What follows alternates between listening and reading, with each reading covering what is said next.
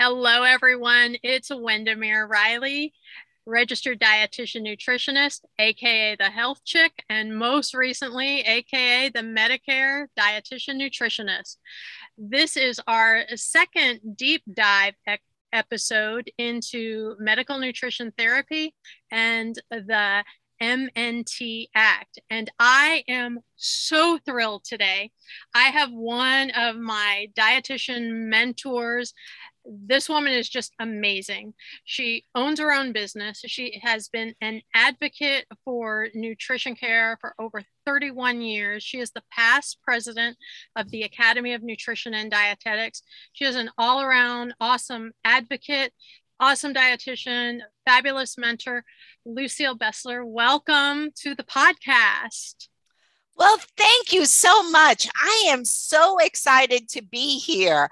You know, it's pretty, to me, it's pretty impressive that you have this great podcast. Um, I really admire you for doing this. This is really cutting edge. So, um, how exciting! And thank you. It's an honor to be here. All right. So first, tell us a little bit. You have um, Family Nutrition Centers of, of South Florida, and that's been your business for over 31 years, and that's really bringing nutrition to families. Tell us more about how you got started and what you do there. Okay, great. Well, I am shocked that it's 31 years. I will just tell you that. I feel that, you know, sometimes I feel it's five years ago, and then sometimes I guess I feel it's 50 years ago. But, you know, the mission is simple. It really is so simple. Our mission is to help people and to help people through nutrition. We believe in the power of nutrition. We believe that what we eat can affect our health. And because of this, again, it's so simple.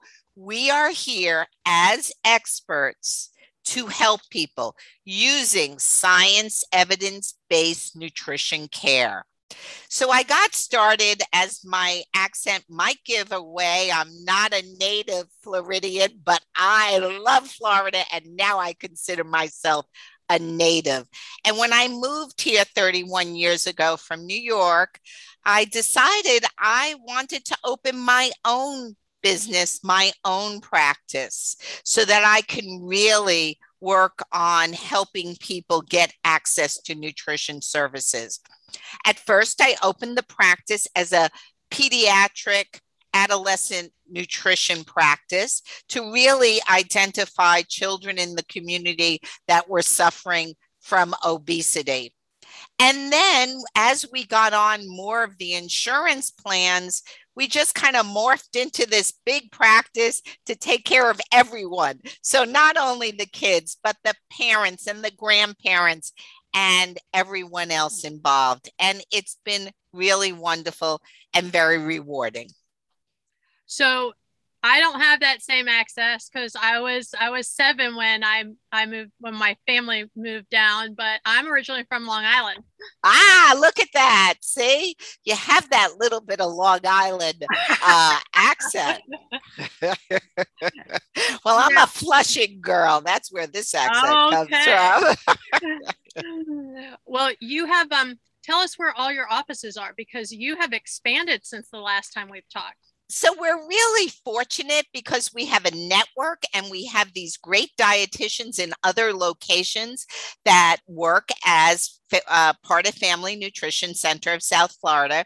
So we have a great office in Vero Beach that's run by Diane Kingsley. And then we have a great office in Miami that's run by two wonderful uh, dietitians, Eugenia and Maria. Um, so we're, and then we, you know, we have the whole middle of the the state between Miami and Vero, and we're doing a lot of telehealth. So it's uh, pretty exciting. Now, I I think um, a lot of your dietitians are also bilingual, aren't they? Well, our Miami dietitians are definitely bilingual. I'm I'm fortunate that I speak English pretty okay, so I am not bilingual.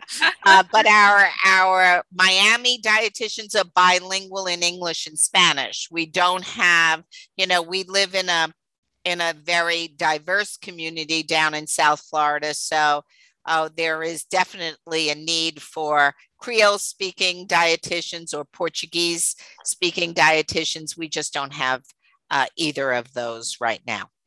Now you mentioned telehealth. So let's say that that someone lived um, in an area other than Miami. Um, could they do a telehealth with one of your Spanish speaking dietitians? If Ab- absolutely.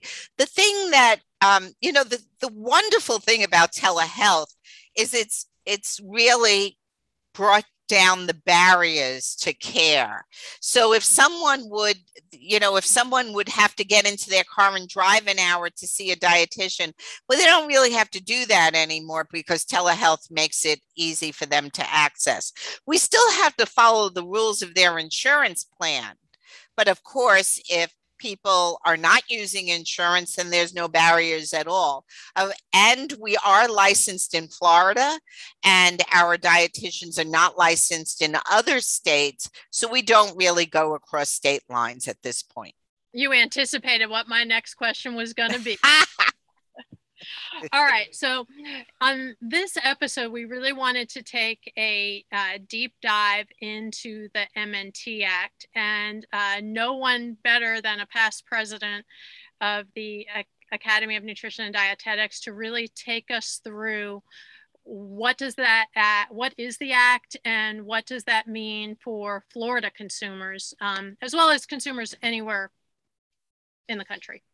Okay, so let me set a scenario first because then I think it makes uh, your uh, listeners really understanding this topic. Um, medical nutrition therapy is an evidence based application of the nutrition care process that includes nutrition assessment, reassessment, a nutrition diagnosis, evaluation, and developing a, a, nutrition care plan with monitoring and evaluation. Insurance companies do pay for medical nutrition therapy, but they pay for it for only specific diseases or dis- specific diagnoses. Medicare, which is, you know, a, a, obviously very important in our state, Medicare covers medical nutrition therapy, but it only covers it for diabetes or chronic kidney disease. So when I say covers it, if you have Medicare and you're a diabetic and you want to see a registered dietitian nutritionist, all you need to do is call your doctor, get a referral, get a referral to a dietitian who's a Medicare provider, and done. You get to see that dietitian, and they're going to help you with your problems with your disease. Well, what's happening is there's a lot of people who need our help that are not getting our help. Why? Because they're not diabetic, they don't have chronic kidney disease, perhaps they're pre diabetic. So if you're pre diabetic, like the gal who called yesterday and said, I'm pre diabetic. My doctor said if I don't get this under control in six months, I'm going to be a diabetic. That means I'm going to have to go on medication. I'm going to have to measure my blood sugar, blah, blah, blah. And she's saying this to us. And what are we saying back to her? Unfortunately, Medicare does not pay for you to come to see the dietitian because you only have pre-diabetes and not diabetes. So, of course, the answer is so you mean I got to get diabetes to be able to be covered for this service? And we say yes it's kind of screwy and we say you know we're advocates of you getting this sometimes people think it's our guidelines it's not our guidelines i um, absolutely agree i I, I'm I'm in that same boat. I'm saying the same thing, and they're like, "I don't understand." I was like, "It's not my rule," but but but I'm like, "It's not my rule." I know. It's just really it makes you feel it, it, it really is an awkward position to be in because it makes you feel that you know conflicted. You want to help these people but you know that medicare is not going to cover their visit that they would have to pay out of pocket. So what the medical nutrition therapy act is is allowing medicare to start covering for other diseases. Now i just want our listeners to understand one thing MNT is very inexpensive, very inexpensive compared to metformin, uh, other medications, glucose testing, continuous glucose monitoring devices. It is very inexpensive. Dietitians are not what I call big ticket items. We don't get paid a ton of money. We ha- we're happy with what we get paid for. Maybe a little bit more would be great, but Great. we're really happy with what we could do for people. So, this Medical Nutrition Therapy Act would open those diagnoses to include prediabetes, hypertension, um, people who are suffering from obesity, maybe malnutrition, maybe cancer related malnutrition, HIV. You know, and we've seen with COVID a great many people being affected health wise, either you know, with malnutrition or, you know, what are they calling it? The COVID 19? Well, I saw, a, I saw someone who gained 50 pounds during COVID. That is pretty serious. But they can't come and see any of our dietitians because they don't have diabetes. So that's what this act is all about. It's not going to be very expensive or costly. Some of the legislators kind of say, well, no, that'll be too expensive not compared to the reduction in medication that we would see, not in. Um, we also think about it that person who said, I'm going to get diabetes in a year, we're going to prevent that. We're going to prevent that so they don't have to go on medication. They don't have to test their blood sugar. They're going to have better quality of life. And we're going to do it really simple. It's not very hard. It's not a million dollar evaluation. It's lifestyle changes, it's nutrition changes that can make a big difference in the treatment of these diseases. And that's why we need to be on board with the Medical Nutrition Therapy Act. Yeah, I I put us in the category of teachers. Um, I would love it if we're paid more, but we we do it because it's it's our passion and we love it. But we are wherever whatever side of the fence you are politically, we are the best return on investment. Um, I can show that six ways to Sunday, one hospital visit, um, the, the medication, just a couple of doctor's visits pays for several visits with us. So roger that. Um, all right, so take us through a little bit because I will I will tell you from my experience. Um, sometimes people are scared to death to come see the dietitian. So in my office, the doctors tell them, and they come in and they're they're sitting. By the time they leave, they're like, "Oh, that wasn't so bad." Tell us a little bit about what a visit looks like. Yeah, you know, we hear the same thing. My goodness, you know, and then I, you know, I sit back and I look at the anxiety on these people's faces and I'm like, really, I'm the good guy. And then I always like to make jokes because I, I just, you know, think I'm funny in my own world. So I'll always say to them, you got lucky. You're seeing the dietitian who loves to eat. I love to eat. So I'm not going to tell you not to eat. I love to cook and I love to eat. So what you know we don't want them to to feel like they're you know they're going to an appointment that's going to ruin their life or it's going to take everything away from them. And i think that's the misconception with working with a registered dietitian nutritionist. We don't put you on a spinach and chicken breast diet. This is not you know i'm not going to say this is not any of the gym uh, make believe diet. So what we do first Sometimes our patients get annoyed at us because we tell them, please write down everything you ate for at least a day or maybe three days. Forget it. We'll never get three days, but we do at least get a day. And they'll say to us, Well, I, I don't want you to see what I ate. I want you to tell me what I should eat. So we try to tell them wait a second, we need to build on what you're eating and look at it and make it better and healthier. But we're not going to take away your favorite foods. We all, you know, all different like I said, in South Florida, we have many, many diverse ethnicities. I'm of Italian descent, so you're never going to tell me to stop eating pasta. It's just not going to happen. So, to my my patients who are of Latin um, descent, I'm never going to tell them to stop eating rice and beans, but we're going to evaluate their intake and teach them how what they're eating may be affecting their disease. So, for example, in diabetes, we teach them how can you incorporate your rice and beans and monitor your blood sugar so to know how much is okay and how much really pushes your blood sugar up? So first we need to know what you're doing in terms of your eating. We need to know do you cook? You know i love people who say i don't cook. I get all my meals from um, you know the local restaurant so i guess i have to go to the local restaurant and teach teach the chef how to cook so uh, that's part of it. So we actually look at their eating patterns and quote that's the dietary history to look for issues there. Then we review medications we review medical history we review what we call anthropometric measurements, meaning height, weight, BMI, that BMI that we all hate, which is the body mass index that relates our weight to our height.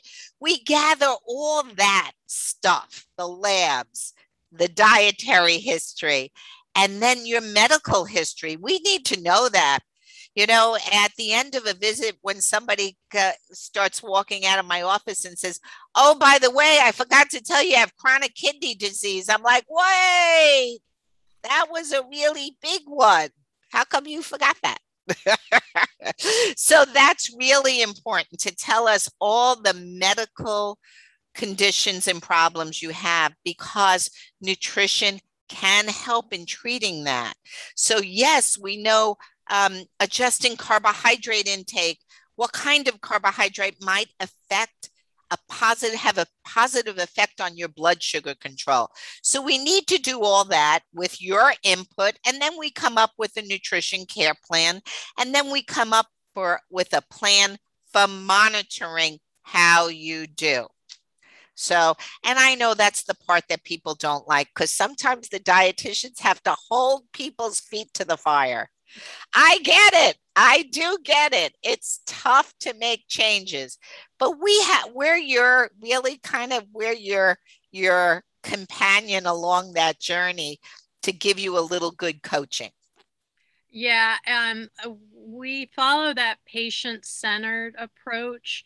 Um, and I don't think a lot of people realize that, that it really is a, about you and your diet. We work for you and we want to help you just make a couple of tweaks. So it's a, it's, it's not a fad diet that you're doing, but it's really a lifestyle change that, that feels good to you and, and that makes you feel good. And yeah, that, um, I think so one one addition now i am real since covid i am real um, aware of making sure i ask about alcohol intake. Um, and i and i try and fit that in earlier. I had a patient and we got through the whole thing. I was like and you know any alcohol? Oh yeah. I was like all right Big let's, deal. let's let's take a look at that. Um, so you you did mention your italian heritage and um, you did give us you sent me a recipe that if if anyone, I'll tell you how to get the recipe at the end, but um, tell us about that recipe. I can't wait to make it. Oh, okay, great. So when I say I love to eat and I love to cook, I really mean it. My grandfather was my daycare center, so to speak, because my mom was a, a working um, mom. So at five years old, my older Italian grandfather, what he did with a five year old was teach her how to cook and that was me so i learned how to cook at a very young age i was on a step stool stirring the pot the tomato sauce pot so one of our favorite recipes is making not only tomato sauce and pasta, but vegetables and pasta. And this works great, you know, for for me as a dietitian. Mm-hmm. So one of our favorite dishes is pasta and cauliflower. So I know that everybody is so gun ho on cauliflower now, and years and years and years ago, we always were gun ho on cauliflower. So you'll find that that's a really fun recipe. It's making cauliflower, mashing it, um, not really pureeing it, but mashing it, cooking it uh, with great herbs, basil, garlic, a little olive oil, and making it with pasta. That's one of my favorite dishes and one of my favorite memories of my grandfather teaching me how to cook. Well, thank you so much for sharing. And at the end, I'll tell you guys how you how you get that that recipe. Now, earlier on in the podcast, you you mentioned that as um, the nutrition expert, we we follow an evidence based approach. Now, you you spoke about nutrition being a science, not a fad um, at a very, very special event. So tell us about that. Oh, that was so exciting. So, I was, when I was the president of the Academy of Nutrition and Dietetics, um, I was invited to the UN. And at that time, it was the second International Day of Women and Girls in Science and Math. So, somebody said to me, Well, why would they, you know, why would they invite a dietitian? Because nutrition is a science. It's not, you know, and that's where I said nutrition is a science. It's not a fad. It's not a way for, you know, uh, actors and actresses and personal trainers to write books or to do YouTubes. It is a science. And when our patients say, well, how come they changed? I used to think this was good for me. Now they say it's not because, like any science, it's ever changing. So I was really excited to deliver that speech at the UN, talking about the importance of nutrition, the power, the transformative power of nutrition in helping disease, manage disease and to prevent malnutrition.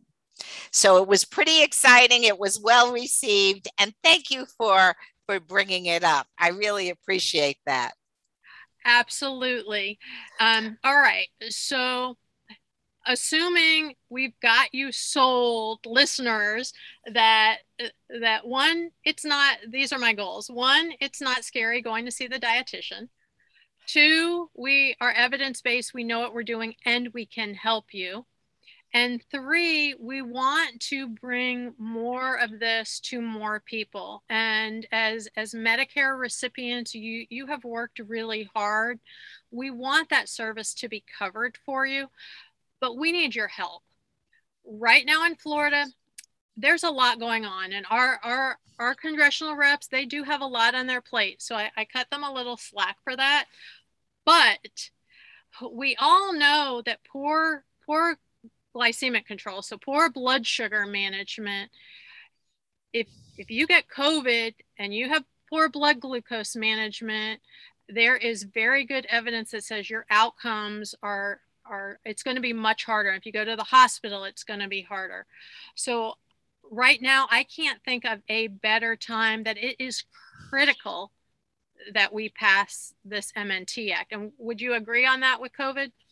Absolutely, absolutely. We're seeing uh, diseases now at a at a much higher rate only because people were maybe neglecting their health, being afraid to go to a doctor, um, eating differently, drinking differently, not getting exercise.